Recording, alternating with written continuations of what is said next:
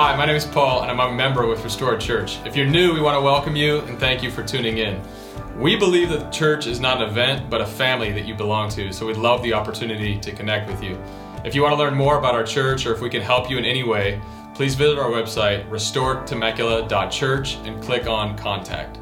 We also have a mobile app with resources, including our Sunday messages, information about upcoming events, and other ways to connect. You can download our app on Apple or Android app stores. With all that said, we hope you enjoy the message.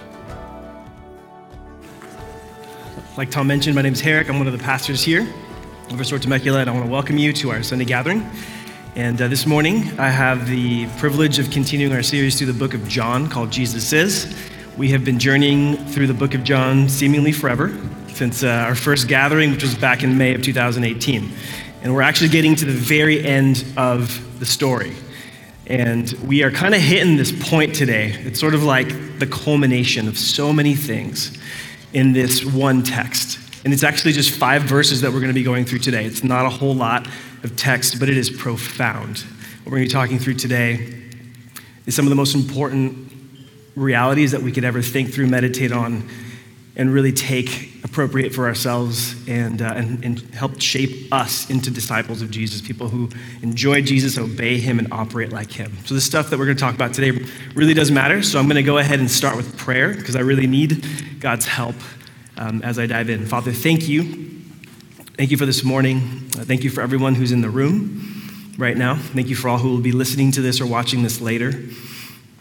Um, thank you for your son, Jesus. Thank you that he gave his life for us. Thank you that his sacrifice on our behalf is so deep, it's so rich that we can never, we can, we'll never know all of the extent of what he did for us until we're face to face with him. But we get to start today. We get to start right now to really enjoy and savor the good news about Jesus, who he is, what he's done for us, and how that changes everything about us. Father, would you empower me today? Uh, would you help me to proclaim Jesus? And would you give us ears to hear him, ears to hear his words, ears to hear his gospel? And would you change us more and more into his image to become more and more like him? Help us to learn from the people who knew him best, who we're going to encounter in this story today. Help us to enter into this story as a church and come out different. God, we love you and we thank you. And I thank you that everything is possible through him. It's in your son's name we pray. Amen. Amen. Okay, so I think it was about a week, just about a week and a half ago, I was, uh, I was in Puerto Rico and we were at the, the Spanish fort that's called El Morro. Anybody ever been there before? Anybody ever seen it? Okay, we got a couple people. If you ever go down to the Caribbean for a a cruise, a lot of times you're going to leave from San Juan. You'll fly into San Juan, and that's kind of where you'll take your, um, your cruise ship. Uh, I don't know if cruise ships are still happening or when they're coming back, but in, in any case, it's a spot uh, at the tip of the island where the Spaniards built a huge fort like 500 years ago. And it's just a major tourist destination. It's a lot of fun. And I had been there as a kid. We used to go fly kites and stuff uh, when we were children, and I got to take my kids and kind of got to do the same thing with them. It was a really fun day. And we did something different. I actually had never been in the fort before, but we went into the fort, and there was a, a little bookstore there. And I picked up a book. It was a book about a very famous man, a very famous Puerto Rican man. His name is Roberto Clemente. Um, anybody familiar with Roberto Clemente? There are a few people who are. Uh, if you don't know who he is, don't worry. I will fill you in. Um, Roberto Clemente was a remarkable man. And I picked up this book uh, for my kids. It's a kid's book, it's like one of those animated s- stories. I wanted them to know the story, I wanted them to understand who he is and why he's so important to the people of Puerto Rico. So I've been thinking about Clemente ever since. So for about 10 days or so, however long, I've just been thinking about his life, uh, reading about him. And so I'm kind of like just did a deep dive into who he is. And so I want to tell you a little bit about him today. It's not what we're going to be exclusively talking about, but it's going to kind of set up our time. So, if you don't know who Roberto Clemente is, uh, he was born in the 1930s. He was born during the Great Depression. He was born in Puerto Rico in this part of the island called Carolina, which is over by San Juan. It's like a suburb. And he was born to a working class family. Uh, his, his mom, she did like laundry for a living, and his dad was a foreman a, at a sugar uh, cane facility, uh, a mill. And Roberto Clemente was the youngest of seven children. So, big family. And uh, they were a family, like, they never, they, they didn't lack for food or clothes, um, but they were a family that was touched by tragedy. Uh, so, one of the seven, one of the seven was a daughter, Anna. She was five, and she ended up dying because she had a little like silk dress that caught on fire. If you can imagine the pain and horror and agony of losing a five-year-old to that kind of tragedy. But that wasn't all. Uh, he had two younger brothers who died of cancer, and Roberto's eldest sister Rosa died in childbirth. So it was just a family that had unspeakable, untold tragedy uh, it, that they grew up with, that they lived with. And by all accounts, uh, Roberto was like a really good kid growing up. He was devoted to his parents. He worked hard. He was obviously, he, was, he ended up being an incredible athlete. He was always the first one picked for the team. Um, he was so good. We got any javelin players in the room? he was so good. He had this crazy arm. Uh, he was so good at javelin, like he just he got so good at it that they thought he was going to make the Puerto Rican uh, Olympics. He was going to make the, the Olympics for the 52 Puerto Rican team. But it was like, it was baseball that he loved. That was his thing.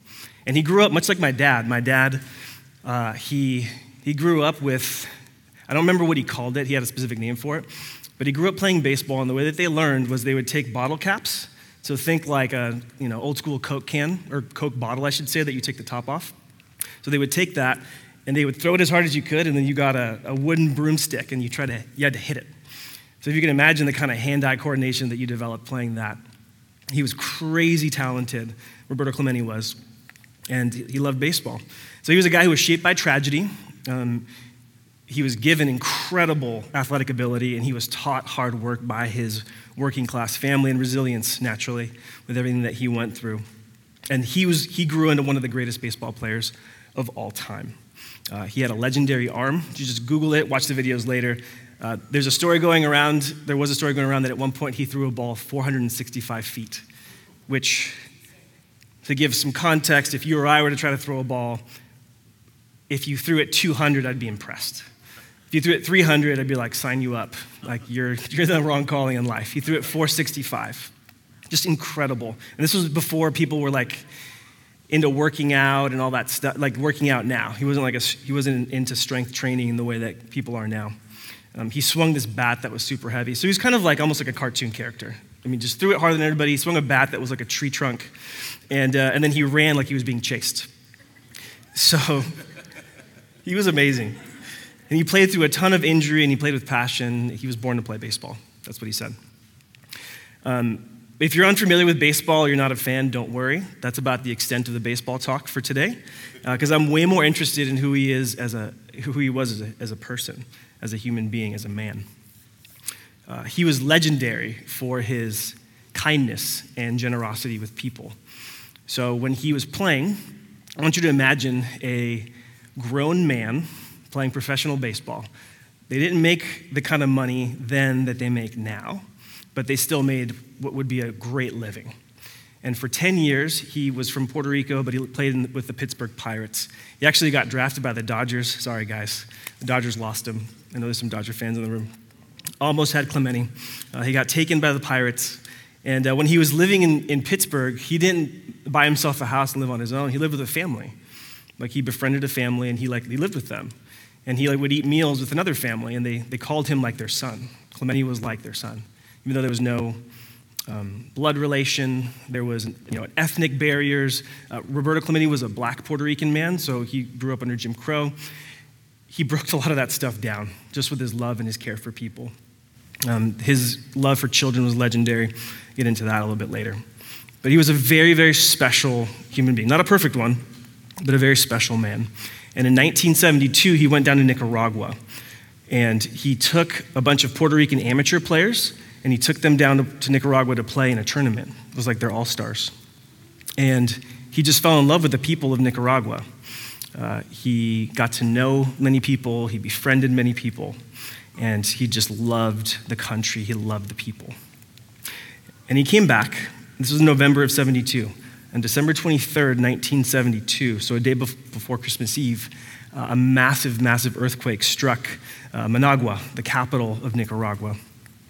And it was devastating. 7,000 people died.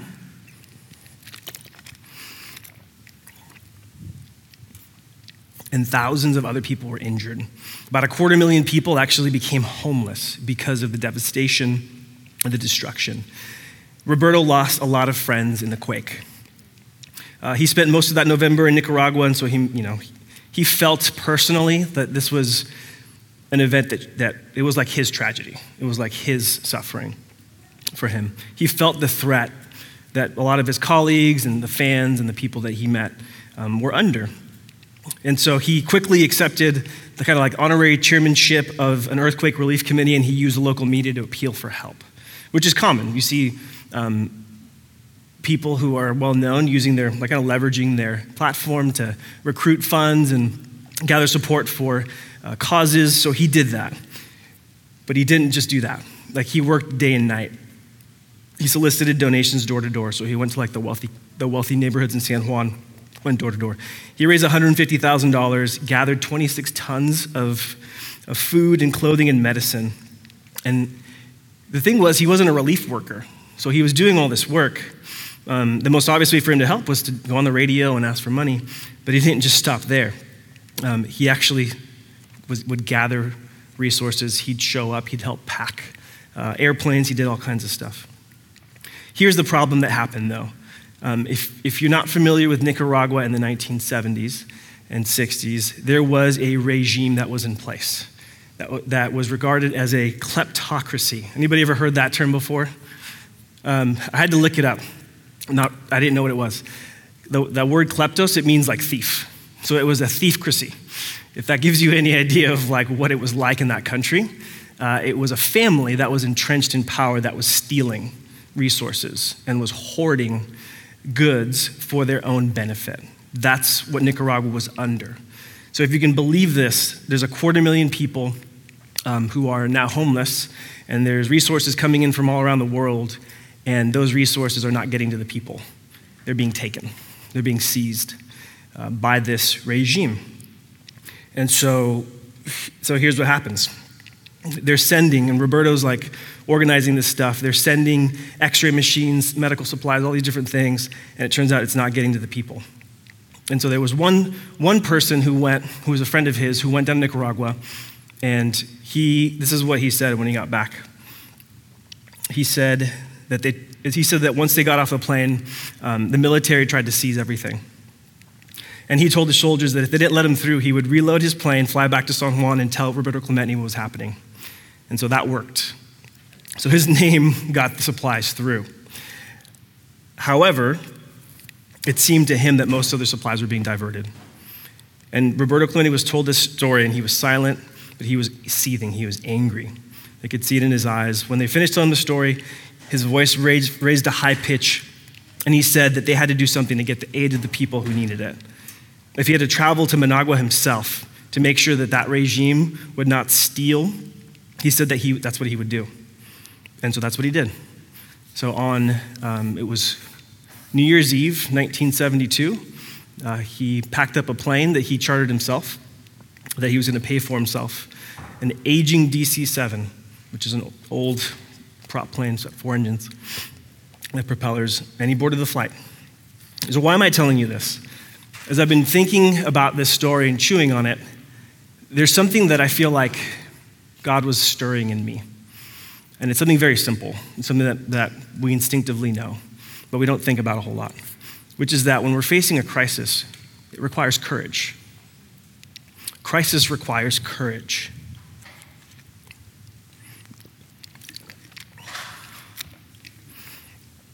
I was thinking about like, this world is still in crisis. We live in a world, I don't, 2020 speaks for itself forever and ever. it's a crisis. Uh, 2021, has it gotten that much better? It's, it hasn't gotten all that much better. Uh, there's, financial cri- there's a financial crisis that just feels like it's going to come at some point. It's just going to catch up to us, everything that's happened. Um, there's obviously people who are sick and dying. There's lots of jobs that have been lost. There's a, an impending, I think, mental health tsunami. The financial and the mental health, that's going to, it's going to catch up to us. This is a world that's in crisis, and there's more to come. And we're here. Who, who chose when we lived? Jesus did. Like, he chose to put us in this time, in this space, in a world in crisis. And what I think we're going to learn today as we go through this text is how to find courage to face a crisis. Many of us ex- have experienced what it's like to be in a crisis. We all did, actually, in 2020. And We also are grappling with that.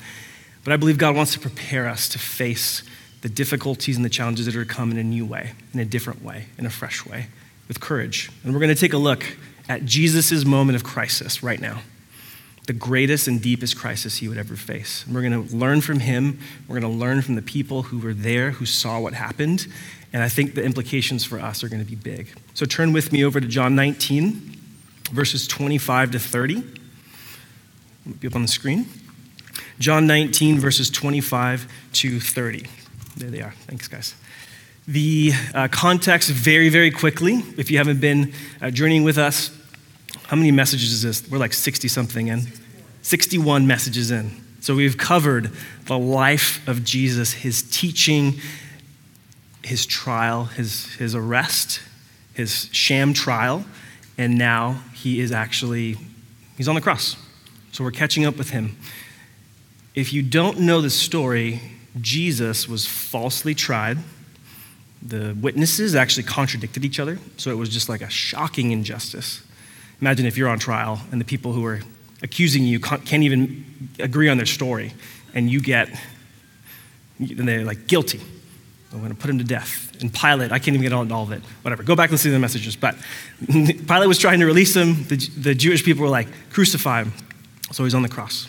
So he's been abandoned by his people and by the world. And so here he is in his moment of deepest pain, deepest trauma.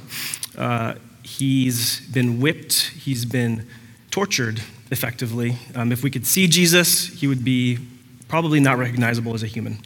He would look like a, I hate to say it this way, but he'd look like a piece of meat, like a piece of raw meat, that, in the vague shape of a human, if you can imagine that. Just crazy trauma. I say all that to say, if whatever you've been through, Jesus knows.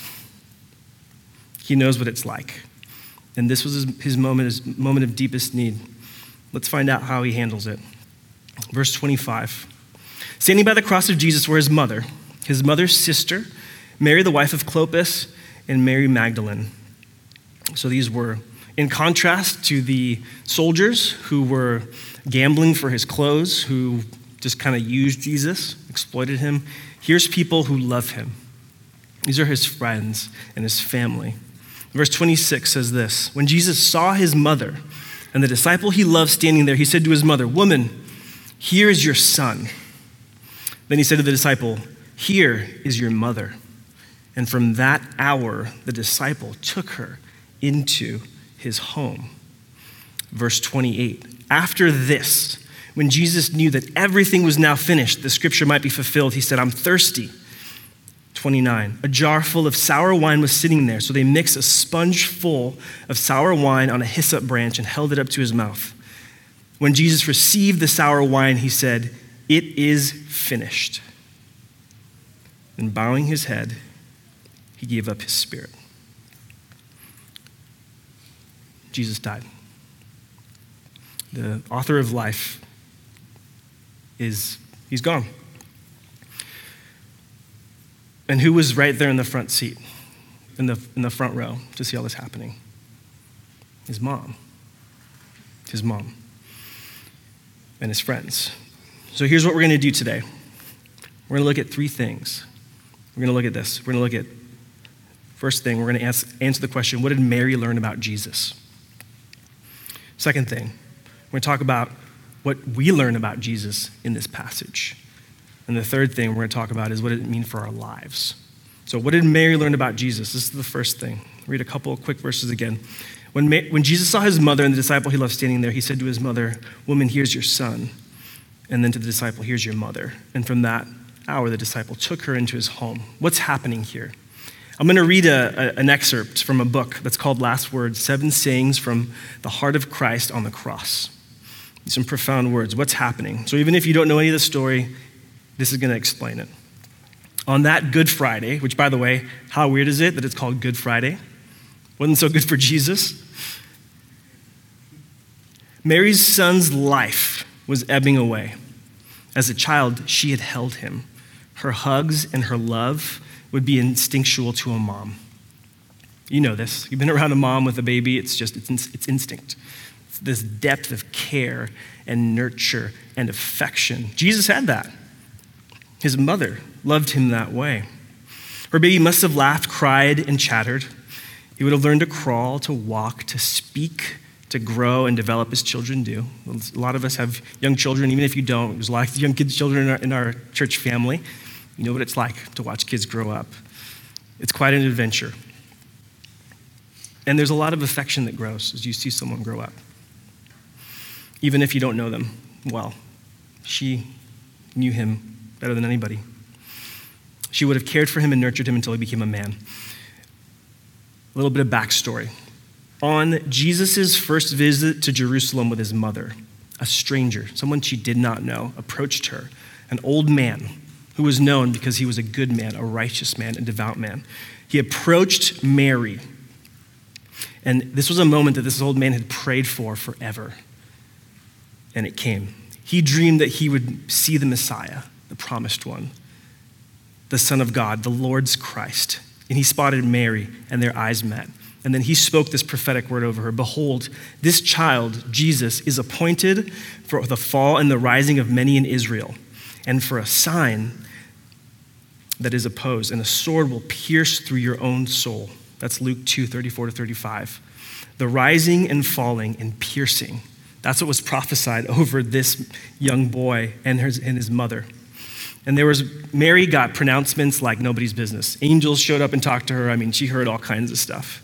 Angelic encounters, virgin birth, expensive gifts from, from wise men. She knew that Jesus was no ordinary child, but what did it mean when Simeon said, A sword is going to pierce through your own heart, I'm sure she remembered this when she saw Jesus on that cross. She felt that blade as Jesus died. It goes on. The sharp edge of reality ripped through her soul as the Pharisees and Romans together, the world, murdered her son when he had done nothing wrong. The weeping and tears must have blinded her and run dry in her heartache. Her son did not deserve this. He didn't. She could only watch and weep and pray. He suffered among criminals. This was not a good Friday for Mary. His life drained before her eyes. As time passed, he moved closer and closer to his death. Unbelievably, what do we see Jesus doing on that cross? He prayed for God to forgive his tormentors. Then he promised paradise to a criminal. Bewildering stuff.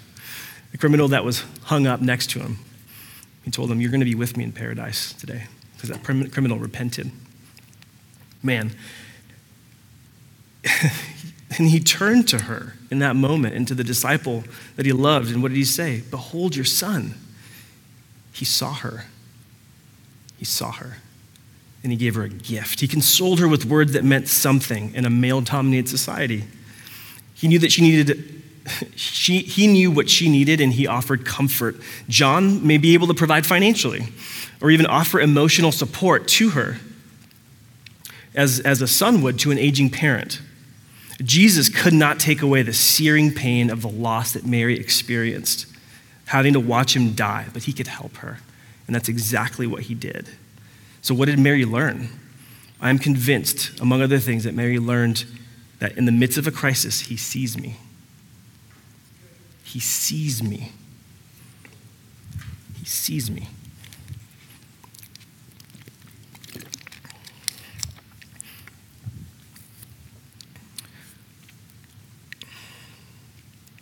When uh, Roberto Clemente went to Nicaragua for that baseball tournament. He met a little boy, and this little boy needed to be fitted for artificial legs. And he was deeply moved by what he saw, and he paid for the operation for the little boy. Now, when that earthquake hit, like I mentioned earlier, There was 200,000 people, 250,000 people that were left homeless. There were thousands who died, many, many thousands more who were injured. And Clemente did not have to be asked twice to contribute. He threw himself to the task. Two planes had already been flown to Nicaragua. Like I said earlier, the relief was not getting to people. And so he decided, I'm going to take that third plane myself. He heard that the previous shipments hadn't gotten there, says his wife, Vera, and he was worried about the boy whom he was helping there. That's what Jesus is like. That's what he's like. There may be hundreds of thousands in pain and in sorrow, thousands dead, but he thinks about the one. That's what Jesus is like. Like he sees you, he sees me.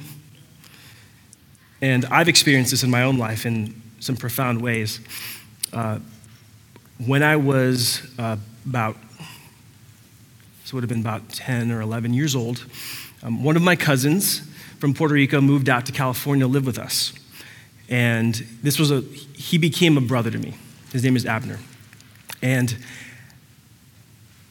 Abner was amazing. He was funny. People absolutely loved him. We loved him. Um, he grew up in a very different home than mine. His home was, he, he came from a very broken home. Uh, his, his dad left at a young age. So I can't even get into all the details there, but just a lot of pain and sorrow and trauma relationally that he endured. And so he started coping in ways that were not healthy, not good. And so my mom saw him and she's like, Come with us. He was only 14 years old, maybe 15, freshman in high school. He was like, Come with us, come to live with us in California. And he did. And for the next 20, over 20 something years, he, he lived in California. And he lived in my house for a very long time until, you know, I think until I got to college, pretty much. And uh, so he, this was a dear, dear person in my life, someone who I laughed with, someone who I grew up with. And I'll never forget the day that we got the, the news. Um, it was a terrible day, 2016, that he had died. Um, just came out of absolutely nowhere. And as it turned out, like he, he relapsed. Um, he had a, a drug problem that he thought he had beat but when it comes to heroin, you only need to relapse once for that to be the end. And so it was horrific sorrow, pain, loss, likes of which I'd never experienced before. Heather and I went through this. Um, and when, with a loss like that, it comes in waves. The grief comes in waves. Uh, so I could go a few weeks, even a few months, and feel fine, and then like a memory will come, or I'll think about, oh, he's not here for this, the birth of a child, the birth of one of my children who would be like a niece or a nephew to him. Um, I'll be reminded of something, and it just hits hard. And I've realized like there's just this is going to be a wound that I carry for the rest of my life. And um, I'll never forget, there was one day uh, recently when we were going through the uh, New Testament in 90 days. So it's our Bible reading plan uh, that many of you guys have been going through, which has been amazing. Um, there was a story in there, uh, and I was going through one of those waves of pain and sorrow over the losses, the loss of my cousin and everything that meant. And then I read these words out of Matthew 14. I don't think these are in the back, so don't worry about these verses. I'm just going to read them. This is the story of John the Baptist who was Jesus' cousin. Jesus' cousin, John the Baptist, um, was standing up to power. He was speaking truth to power, and it cost him his life. And his head, John the Baptist's head, he was beheaded. It was brought on a platter and given to this girl who had asked for it. And she carried it to her mother.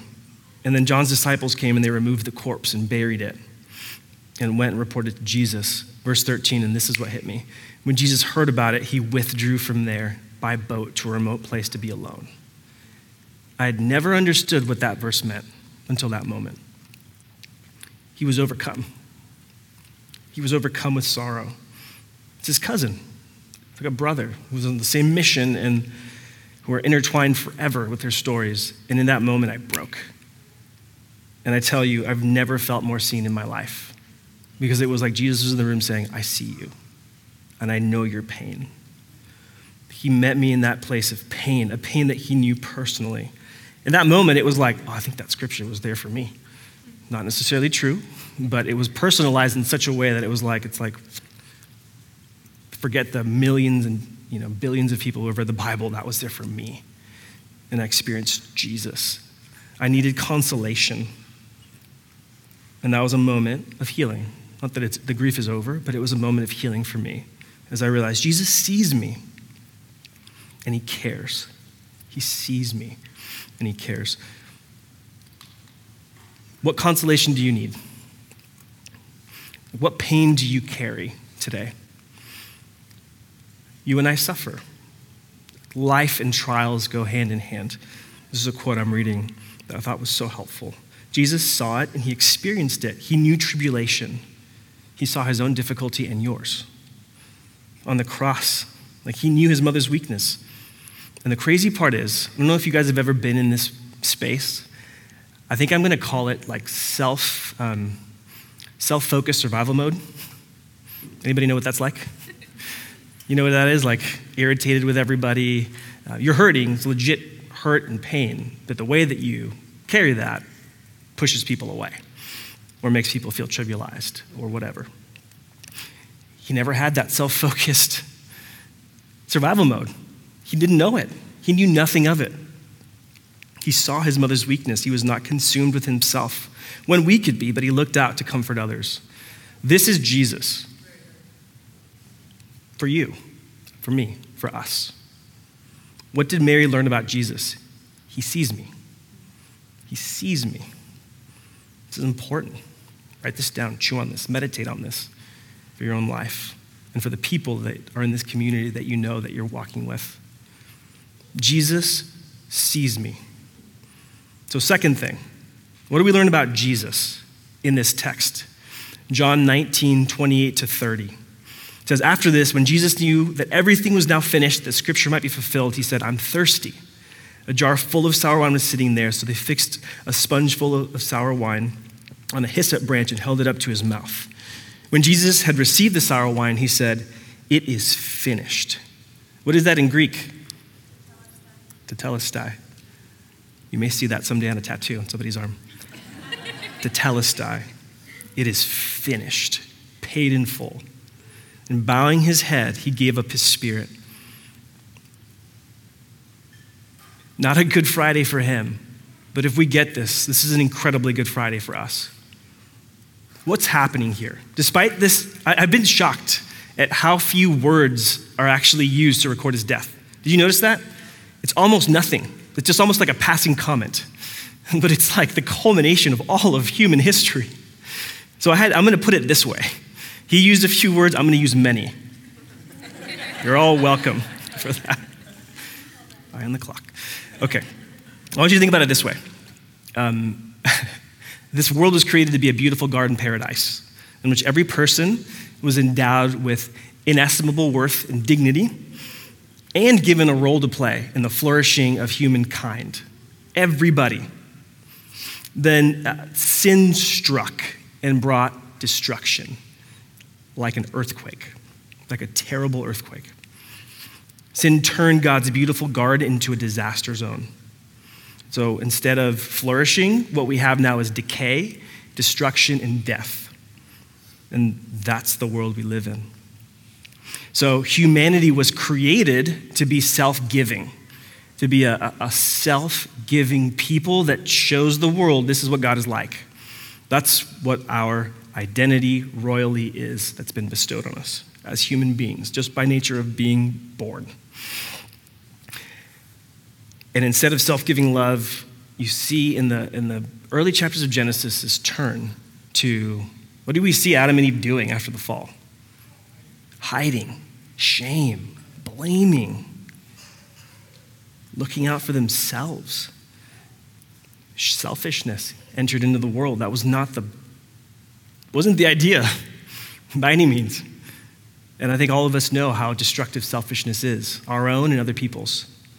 Now, instead of using the power, this, I can't, this is a whole message in itself, but God shares his power. He shares his power. He, he wanted human partners to rule the world with. He shares his power, he doesn't hold on to it. And that's beautiful, but it also means people can use power however they want. Ideally, with God's wisdom. But instead of God's wisdom, we've chosen our own understanding. That's our inheritance in Adam. So humans use their power to serve themselves, like a kleptocracy. People suffered and inflicted suffering on each other. It was not the flourishing partnership that God had intended all along. But God made a promise. If you read this, Genesis 3:15, remarkable promise that God made. He said, "One day, I'm paraphrasing, not the exact word you're going to find, but this is the idea. I'm going to send you one who's going to renew my garden and bring flourishing to all of creation." Paul preached a good, pretty good message on that, if you want to listen to that. Renewal. And he said, essentially, sin will not rule forever. God's king will come, and he will reign, and he will make all things right. And he's going to use his power to benefit other people. And he's going to restore everything to the way he intended it. And generation after generation after generation passed, and guess what? People were still messing it up. You want to read the Old Testament? You, you can't help but walk away with that. People are still messing it up. Even the best people, David, we don't even need to get into that right now. Solomon, just one failure after another, after another, after another. And one day, finally, at the right time, Jesus arrives. He shows up on the scene. And he loved people like they were his family. He did good to everybody, he served everyone. He refused to stand idly by as the powers and authorities cheat, kill, and destroy our world and people. So I was thinking about this it just makes sense. Like, when there was exploitation, Clemente came and he's like, no. He like said no to that and he fought that. And Jesus, this is what it says about Jesus. Colossians 2:15. Jesus disarmed the rulers and authorities and disgraced them publicly. He triumphed over them in him. Jesus didn't stand only by, he did something. He challenged the rulers and the authorities, and he won. And he uses considerable power not to serve himself, but other people. Philippians 2 5 to 8. These are very famous verses, but think about it as though this describes, really describes Jesus and what he was like on the cross. Adopt the same attitude as that of Jesus Christ, who, existing in the form of God, did not consider equality with God as something to be exploited. Instead, he emptied himself by taking, assuming the form of a servant, taking on the likeness of humanity. When he came as a man, he humbled himself by becoming obedient to the point of death, even death on a cross. He wasn't thinking about himself, he came for the benefit of other people. And I was thinking about this again. I've been chewing on the, the story of Roberto Clemente. When the earthquake took place in Nicaragua, this is his wife talking, he felt a responsibility as if he had lost relatives of his own. So here's a man who had been shaped by suffering, crazy loss, who was like, I want to move towards people who are suffering and going through crazy losses. He felt like it was his own relatives that he had lost. And so the campaign to help people, you know when it started? Christmas Day. Can you imagine a more inconvenient time of the year to go say, Family, I need to go do this? than Christmas. That's what happened. And so people were lining up, they were bringing gifts. And it says that um, four days before he flew off to go to Nicaragua, he was at this Hiram Bithorn Stadium, it's a famous stadium in Puerto Rico, filling bags and moving goods of clothes. He was serving practically the needs of people. He could have just lent his name, but he got messy. I need you to see this is what Jesus is like. That's what makes his story, the Clemente story, cool. It's just an echo of Jesus who came, who became a servant to us, who washed our feet, who loved us, who cleansed us. And he didn't do it for money or for fame. He did it for love's sake. That's what he's like. He left behind the comfort and safety of his throne, and I can't get in, I can't go through all of it because we're just never, we could be here all day just talking about the gospel and just talking about all the ways that he's amazing. He left his throne and his safety uh, to come to a place of unspeakable pain and poverty in order to make us rich. That's 2 Corinthians 8 9. That's what Jesus did. But here's the crazy part Jesus did the one thing that we could not do for ourselves, that no human being could ever do. Not you, not me, not the finest people who have ever lived, not Clemente, nobody. There's one thing that we could, that we can never do. 1 John 4:10 says this Love consists in this, not that we loved God, but that He loved us and sent His Son to be the atoning sacrifice for our sins. Jesus is the only one who can make the guilt and the shame and the selfishness, the stain of sin go away. He's the only one who could do that. Nobody else could do that. Jesus, his death, as tragic and as terrible as it was, it blessed the world. It was a blessing to the entire world.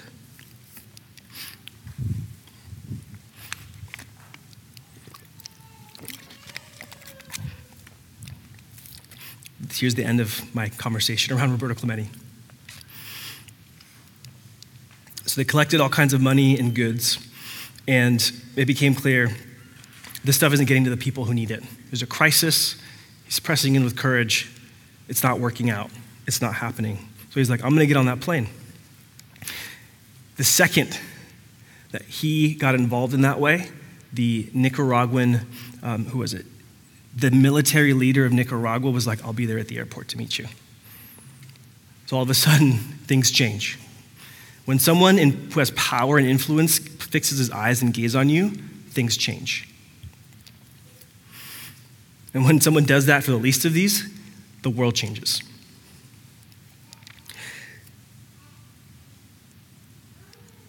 He went to confront the powers and disarm them. But he never got the chance. On January 31st, 1972, New Year's Eve, Clemente boarded a plane full of relief for people of Nicaragua. Uh, he didn't know this, but the plane was too heavy and it was damaged. It had run off, it had skidded off a runway, it was damaged. And so the plane took off, but it became clear right away that something was terribly wrong. Uh, the, the pilot tried to make a turn and to do an emergency landing at the airport, but the plane crashed in heavy seas about a mile and a half from shore. Nobody survived. The world went into mourning. The people of Puerto Rico had three days of mourning. Um, as I've read more about it, it's kind of crazy. Multiple people had told him, don't get on that plane. Uh, his son was like, that plane's going down. Dad, don't get on that plane. His wife was like, Are you sure about this? Look at how heavy it looks. It looks overloaded. But here's the crazy part. He had this sense. This is what his wife, his, he told his wife that he was in a hurry to have a family. This is when they were courting. By the way, guys, if you're single guys, here's a great way to court a woman. I'm in a hurry to have a family because I'm going to die young and God has a plan for me. That's what he said to his wife, Vera. And then she's like, Well, I felt like God's plan for me was to assist Roberto. Roberto. So his death, while it was a tragedy, it blessed, it released incredible blessing. So here's what happened. When he passed away, all those funds that were raised were used to build a pediatrics wing in the Messiah Hospital in Nicaragua. The expansion, there was an expansion of that department that was built with those funds. And so, with the collaboration of engineers, they would transfer funds to there was this incredible hospital, a modern state of the art hospital where children who were suffering could come and receive care. And they built it beautifully, and they would, you know, they would transfer funds as needed. And it was amazing. So uh, Clemente cared about the 250, the 250,000 that were homeless, but it was that boy who needed new legs, who had a, the pediatrics wing to go get care. That's what his death did. It released blessing into the world tangible, specific blessing. And that's what Jesus is like. His death releases tangible benefit to the world. He died for the sins of the world, He died for your sin and mine. As He hung on the cross, He had you in mind. He had you in mind. He had me in mind. He had us in mind. So not only does Jesus see me, but He loves me. He laid down His life for me. That's the second thing. The last thing will be the shortest. What does this mean for our lives? Basically, I want to ask the question how then should we live? How should we live our lives? Here's the cool part this is what makes the Bible so amazing. We don't have to guess. Uh, who was there with Jesus? Who was, who was looking at Jesus from, from down below? There was Mary, Mary, Mary, bunch of Marys. and then there was one more person. Who was that? John. And John had much to say about this. You can read about it. 1 John, 2 John, 3 John. 1 John 3 16 to 18 says this. Here's a reflection from John, who was there looking at Jesus from the cross. If you were to ask John the question, What does that mean for my life? What does that mean for this family, this Jesus family in the world? This beautiful family that Jesus is creating. Here's his reflection This is how we have come to know love. He laid down his life for us. We should also lay down our lives for our brothers and our sisters. If anyone has this world's goods and sees a fellow believer in need but withholds compassion from him, how does God's love reside in him? Little children, let us not love in word and speech, but in action and in truth. What does that mean? Christian community is to be marked by the same things that marked Jesus' life. He saw us and he loved us. So now, how should we live? We ought to see each other and love each other. Empathy and action, both empathy and action are both cr- crucially important. Why? Well, how did Jesus treat us? In the pain and in the needs of others, we're meant to see ourselves. Like when someone's hurting, when someone's in pain. I think that's what made Clemente so special. Who knew pain if not that guy? Who buried four siblings? Who knew pain but him? And who knew pain but Jesus, really, ultimately? He's just a man, a sinful man who needed a savior himself. Jesus knew pain. And I think Jesus' life, if we really get it, we're meant to see ourselves in other people's pains and remember the way that he loved us. So, what does that accomplish? Many things. It kills pride and arrogance. Are you struggling with pride and arrogance today? Everybody should probably put their hand up to some degree. You want to kill that in your life? Try this for a while. See people and love people without judgment, without condemnation, without fixing. See people and love people. That births love and sacrifice, right? The life of Jesus becomes our life. Then we begin to love others as he loved us. Then his story becomes our story. And then the world is changed. I experienced this. Uh, I, I talked earlier about my cousin Abner dying um, young and the shock and the horror of, of that situation. Sort of like Mary, in the sense, when Jesus died, Mary needed help of all kinds. She was going to need financial support, she was going to need emotional support. And he gave her the disciple he loved, John. Sort of like Mary, when my cousin died, we needed support of all kinds. And one of the things that happened was um, we were as tight financially as we've ever been. I hope that we ever are.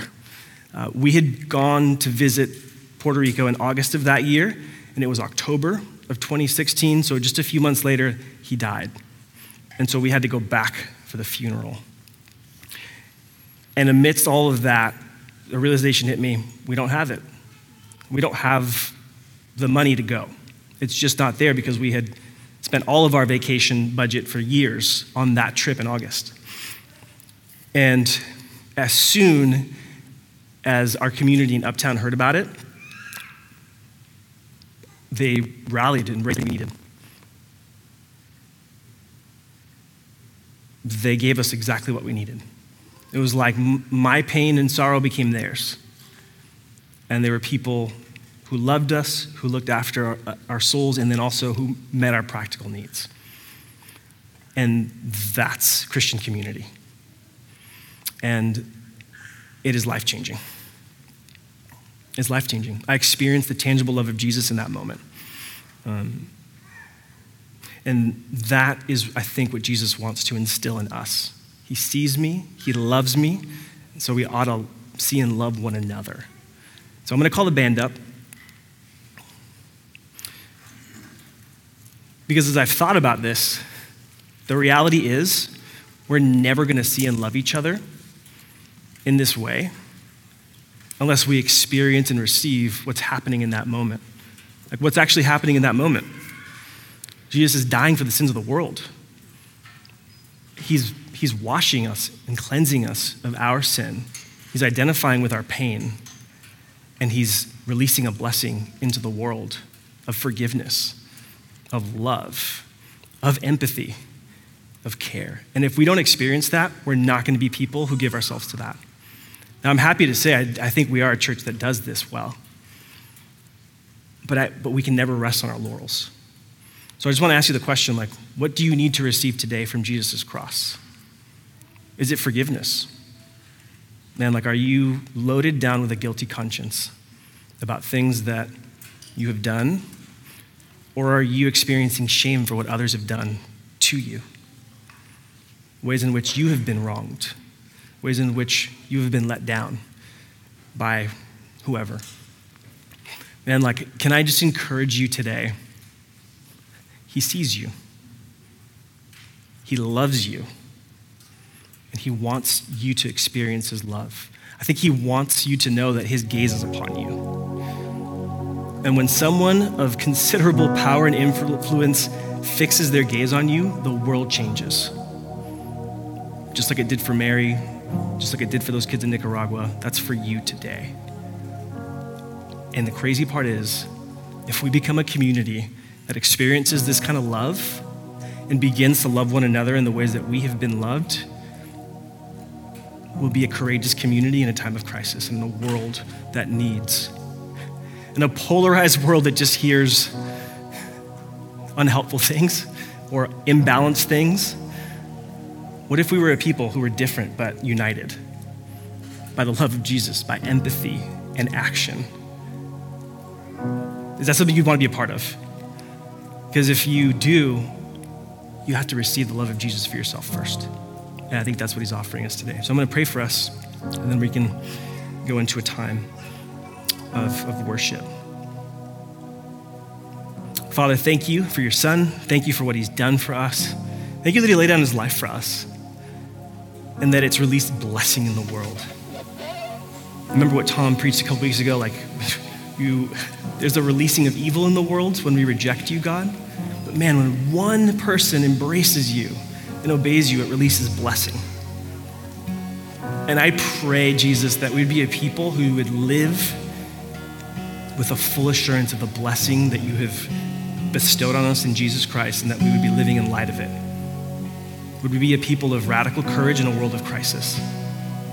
Just like those early Christians, just like John faced crazy uh, corruption in government, crazy persecution with courage.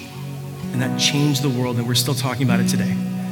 Would we be that kind of people, God? Would you do a work in us that would lead to courage as we know that we're loved, that we're seen, and that we have a beautiful purpose in this world to be your partners in bringing your blessing upon everyone that we encounter? Would you be pleased to do this, Father? And would you be pleased to receive our praise in light of your goodness to us? We love you and we thank you. In your son's name we pray. Amen. Let's worship him together, fam. We'll be up in a little bit.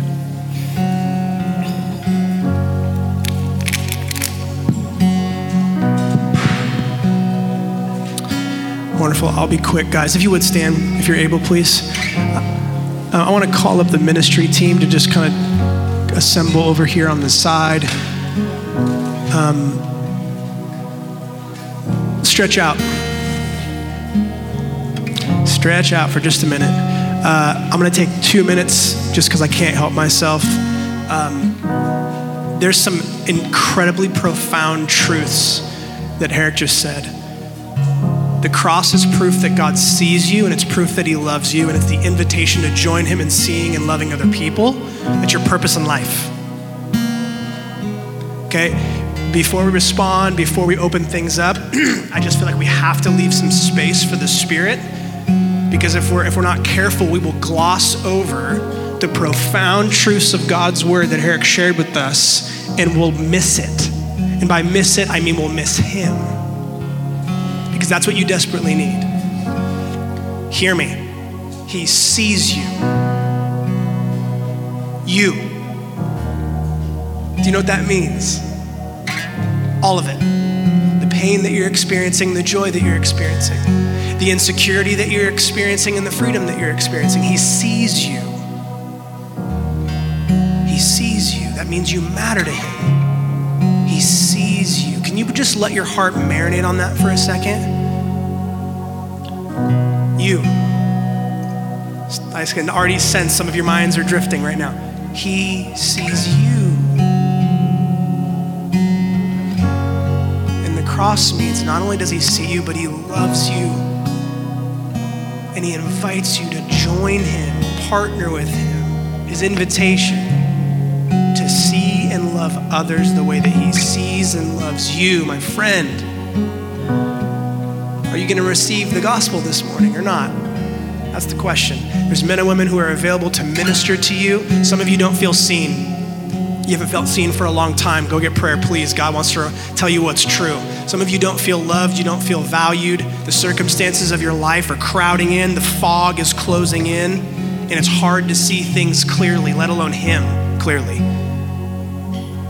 He sees you and He loves you. Some of you are in seasons where, excuse me, where not because you necessarily want to, but you're so consumed with self because you, you don't believe those other two things that he sees you and loves you, that it keeps you from living out your purpose to see and to love others the way that he sees and loves you. Are you with me in this?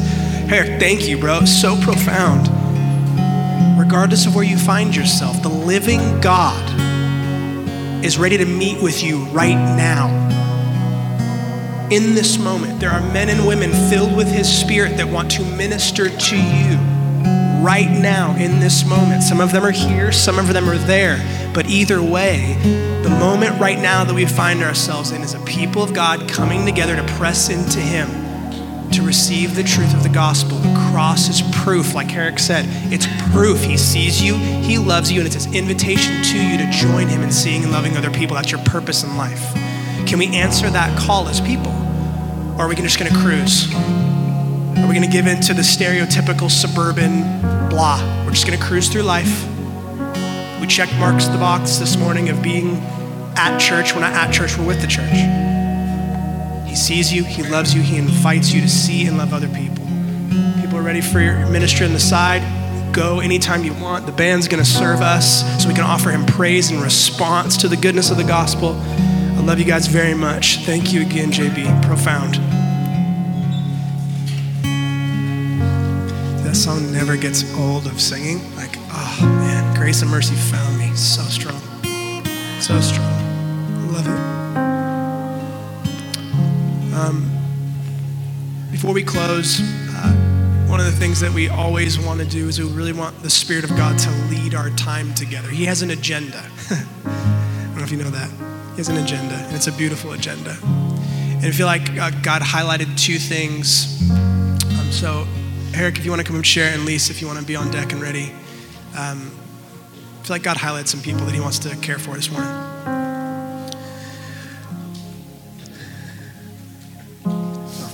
Um, the thing that, that was coming to mind that I've been chewing on this uh, during the response time was the idea of a debt a, a debt. So I got a picture. It was like, think like the kind of bill that you would get if you're having car trouble and you, you go to a mechanic and they put a little estimate in the top corner, uh, which usually is shockingly big, but um, that's not the point. Uh, I felt like I saw like these, this red like tetelestai, like it is, is finished, like it's, it's paid for. And as I've been chewing on it, I I think there might be a couple different things that Jesus wants to do. I think I think he wants to apply this to us, what Paul talks about, where it says that Jesus erased the certificate of debt that was over our lives by forgiving us. And I think there's a couple different things here. I think one, it could be that he wants to remind you that he can cover your debt. Maybe it's the debt that you owe someone else, that you can find forgiveness for that. Or on the other side, if you feel unable to forgive, to release a debt, that He sees that as well and He wants to help you release it. For Him, it might be something like a $500 car bill. He's like, I can cover that. I can cover that for you. He has more than enough resources. It might feel big to us depending on where we're at financially, um, but He can cover you. So I think that's the first group of people. Forgiveness, either you need it for yourself, or you're, str- you're struggling, or you're struggling to extend it. And the second thing, I'll keep this really brief, um, is I think Jesus sees there's people in the room, I get the sense that are going through deep doubt. So, like, you, you sit maybe in, in these gatherings and in your gospel communities and your, in your time of reading the Bible, and you're like, I want this, but. And there's a list of things that keep you from experiencing fully everything that Jesus did. And they might be wounds, it might be pain that you've experienced that hasn't healed. Um, I feel like Jesus is saying, I see you too, and I want to minister to you. Like he loves those who are struggling with doubt. So, forgiveness, doubt. If that resonates with you, I'll be right here. I'd love to pray for you. Beautiful. If that's you, don't leave without receiving a touch from the Lord. Lisa, come on up.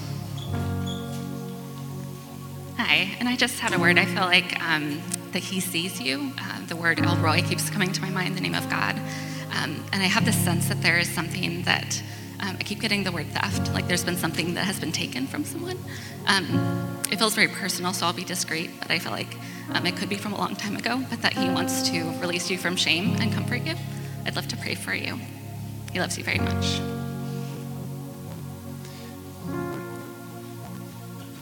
All right, all right. For the rest of the week, do me a favor. Marinate on these three things this morning. He sees you, He loves you, and He's inviting you to see and love other people. It's your purpose. And the cross is proof. The cross is proof He sees you, the cross is proof He loves you. And the cross is proof that He's inviting you into the redemption of all things through seeing people and loving them. Oftentimes, dare I say every time, they don't deserve it. How do I know? Because neither did we. But his love is stronger than that. Let me pray for us, okay? Jesus, there's no one like you. You are incomparable. You are holy. Set apart, you're different, you're amazing, you're wonderful. There's nothing more beautiful than you, nothing more spectacular than you, nothing more amazing than you, nothing more life giving and satisfying than you. So, for us this week, Lord, I pray, um, I even just feel like you're highlighting now uh, the things that we take in and the things that we turn to. The things that we take in and the things that we turn to. Jesus, because there's no one like you, let us be men and women who take you in, who turn to you more than we turn to anything else. We all, we all have wants and desires and needs. And we were created to want. We were created to need, but we were also created to have those wants and needs satisfied in you alone. It's the intimacy, it's the communion, it's the fellowship, it's the love. You see us in our space, in the season that we're in, you love us and you invite us to join you in seeing and loving others. Would you help us to do that, please? Let it start with us as individuals, let it start with us as a community. Thank you for the cross. We can never say that enough. Thank you for the cross. We love you, Jesus. We praise you. Thank you, Father. We honor you, Holy Spirit. Amen.